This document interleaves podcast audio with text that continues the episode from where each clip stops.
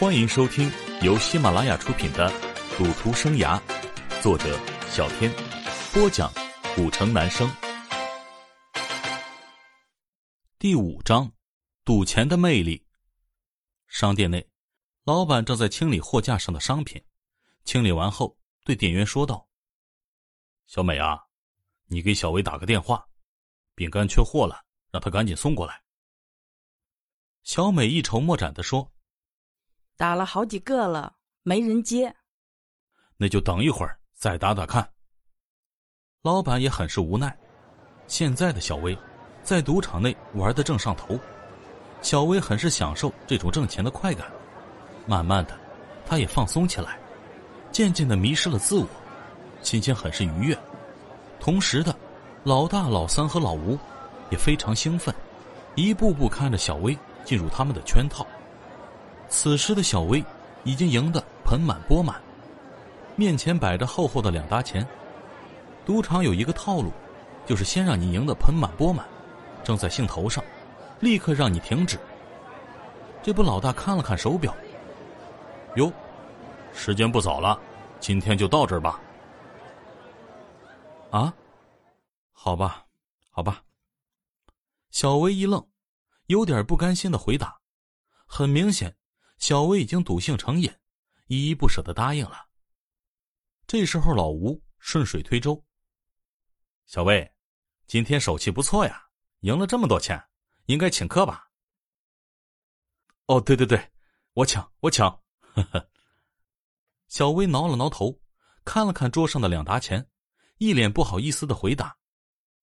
老大也附和了上去：“好，今天我们就沾小薇兄弟点光了。”吃顿好的去。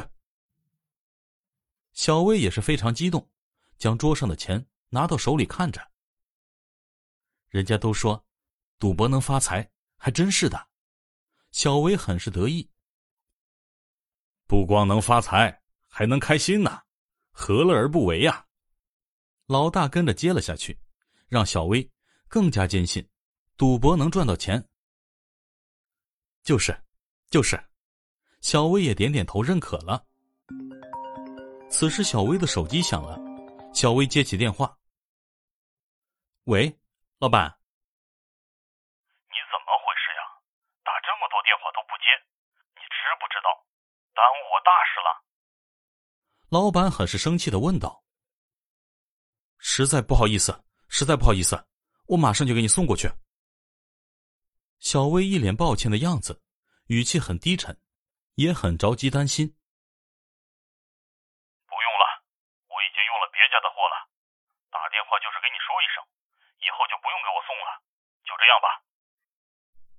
对方不等小薇解释，把电话直接挂断了。喂，唉，小薇叹了口气，很是失落。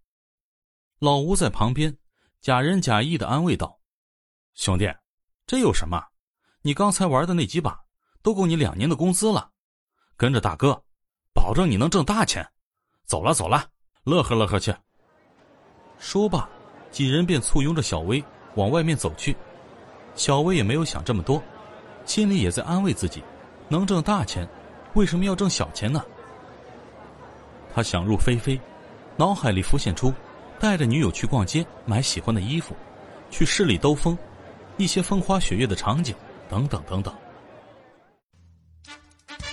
亲爱的听众朋友，本集播讲完毕，感谢您的收听。